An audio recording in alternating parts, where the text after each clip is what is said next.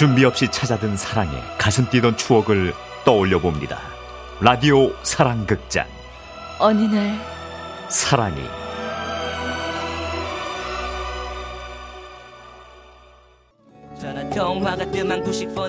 그러니까 때는 헌준 씨가 대학교에 다니던 어느 여름 아무도 없는 자취방에서 할 일 없이 방학을 맞이한 헌준 씨는 엄마가 차려준 집밥이나 먹으러 고향에 갈까 생각하던 차였습니다.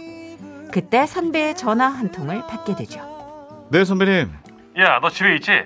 그 농활 멤버 한 명이 갑자기 못 온대서 말이야. 네가 좀 나, 나와라. 그렇게 가게 된 곳은 경북 양양의 한 농촌 마을.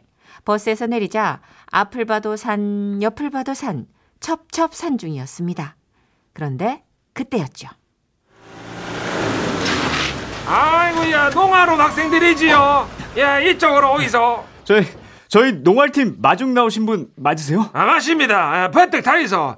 뒤에 잘 껴서 앉으시고 예. 아저 여 앉은 아는 내 딸이요. 아저씨한테 인사 안 하나? 아, 안녕하세요. 가을입니다. 어? 지금 여름인데?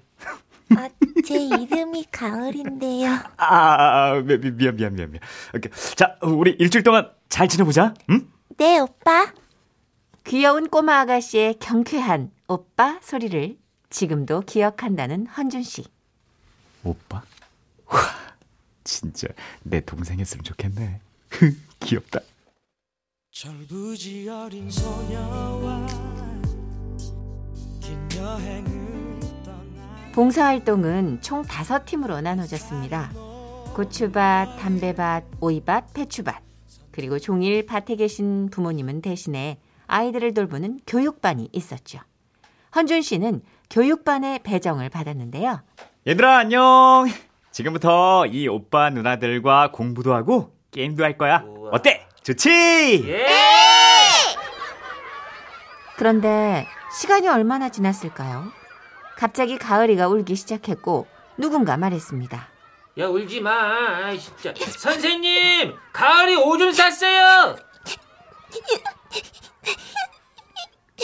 가을이는 울고 있었고 헌준 씨는 여자 동기에게 가을이를 부탁하고 수업을 계속 진행할 수밖에 없었는데요.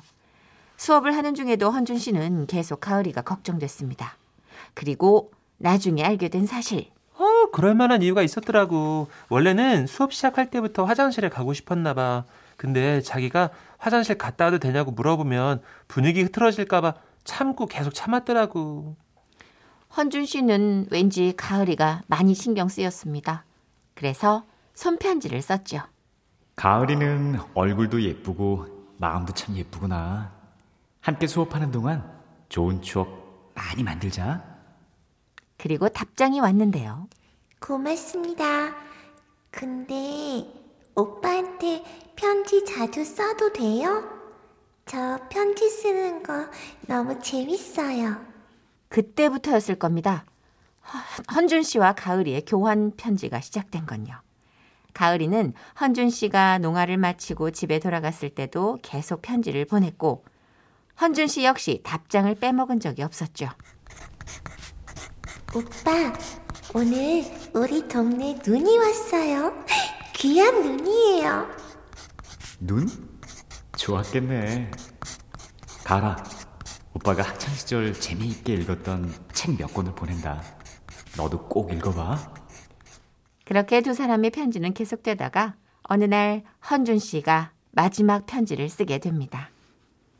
가을아, 오빠 군대 간다. 너도 이제 공부에 집중해야지. 열 살이나 많은 이 아저씨가 뭐가 좋다고. 우리 편지는 여기까지 하자. 가끔 내가 보고 싶어진다면 난 그걸로 영광으로 생각할게. 건강하게 지내?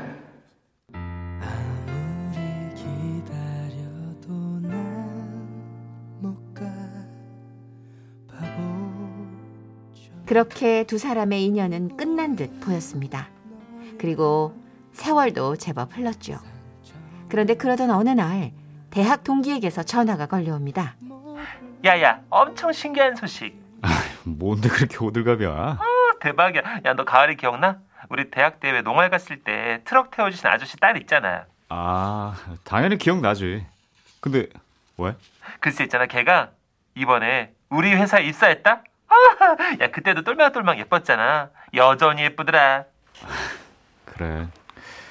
가을이는 커서도 예쁠 거라 생각했어. 헌준 씨의 머릿속에 어린 가을이의 모습이 그려졌습니다. 잊고 살았다고 생각했지만 사실 완전히 잊었던 것은 아니었습니다. 산골로 여행을 가거나 가을이 찾아오면 문득 문득 가을이 생각이 났으니까요. 가을이가 네 얘기하더라 연락처 줄 테니까 네가 먼저 연락해봐 내가 먼저? 그 연락처를 받아놓고 얼마나 망설였는지 모릅니다. 그리고 마침내 전화를 걸었을 때 들려온 반가운 목소리. 오빠! 아, 아니다. 오빠는 이제 아저씨 다 됐겠다. 그쵸? 끊어졌던 세월이 무색하리만큼 가을이는 헌준 씨를 반겨주었습니다. 근데 왜 이제 전화해요? 내 연락처 한참 전에 받았다면서. 아, 아, 그, 그게. 오빠! 이번 주말에 우리 아빠 서울 올라오신댔거든요? 우리 아빠도 만날 겸 우리 집에 올라올래요? 니네 집에? 네! 그리고 그 주말 정말로 헌준 씨는 가을 씨 집에 찾아갔고 가을 씨 부모님도 만났죠. 아이고야 이게 얼마만이고 그나저나 우리 가을이 이제 소원 부렸네 아빠! 아이고야 허거한 날 오빠 오빠 했었더니만 위에 찾아노? 야가 자네가 보내준 책이랑 그 엽서를 꼭 쥐고 어이? 그 길로 도시에 가본다고 그래 그 집을 피웠다 아이가 그래서 막 대구 고모 집에 보내고 막 서울로 대학 보내가 취업도 하고 뭐 잘 됐지 뭐 옛날 일 가지고! 아, 그, 그랬어? 아, 지나고 보니 그것도 추억이네. 하지만 가을 씨에게는 추억이 아닌 현재 진행형이었나 봅니다. 그날 배웅 나온 가을 씨가 헌준 씨에게 묻습니다. 오빠, 응? 여자친구 있어요? 에휴, 여자친구가 다 뭐야. 여태 연애 한번 제대로 못 해봤는데. 왜? 좋은 여자 있으면 소개해 주려고? 네. 진짜? 누군데? 저 어때요?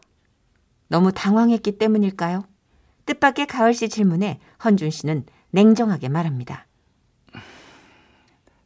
그런 농담 앞으로는 하지 마. 간다.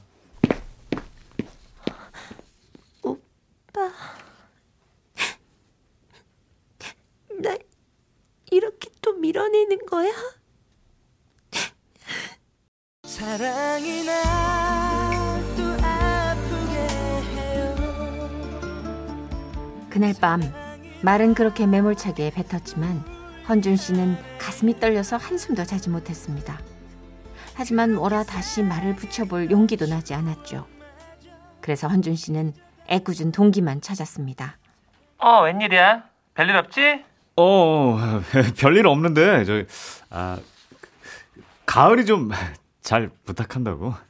아, 직장 생활이 처음이라 실수가 야 많아도. 그런 걱정 하지도 마 진짜 주위에서 챙겨주겠다는 남자 직원들이 얼마나 많은지 야 가을 씨한테 말 한번 걸어보는 남자들이 줄을 섰다 야 그 말에 헌준 씨는 왜 그렇게 화가 났을까요? 뭐?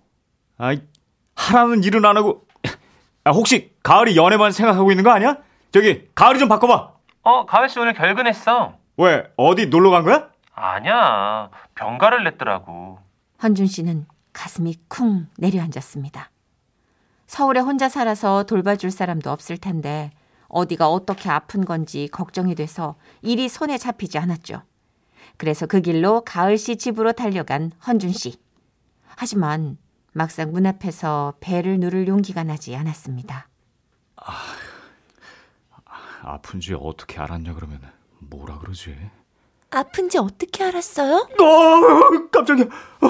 어, 아유, 참, 자, 야, 야, 야, 너, 너, 너는 그 아프다는 애가 어딜 갔다 오는 거냐, 그거 참. 약국이요. 그냥 몸살이에요. 그래서 콩나물국 뜨끈하게 끓여 먹으려고요. 콩나물도 샀어요. 저, 근데 오빠 어? 근무 시간 아니에요? 어떻게 왔어요? 아, 너, 너 걱정돼서. 그런 헌준 씨에게 가을 씨는 말합니다. 콩나물국 먹고 갈래요? 그 말에 용기를 얻은 헌준 씨는 오는 내내 마음에 담았던 말을 하기로 결심합니다. 저 이거 하나 확실히 하고 들어가자. 나 네 남자친구로 들어간다. 그- 괜찮아? 당연한 거 아니에요?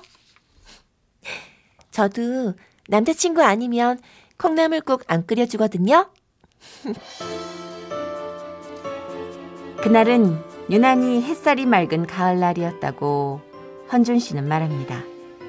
그리고 그렇게 시간이 흘러 헌준 씨와 가을 씨는 결혼을 하고 지금은 사랑스런 아이 둘도 곁에 있죠. 이제 곧 결혼 기념일이 다가와 문득 그때의 기억이 떠올랐다는 헌준 씨. 헌준 씨는 말합니다. 이 나이 많은 아저씨를 솔로에서 구해준 나의 사랑스러운 아내에게 고맙다는 말을 전합니다.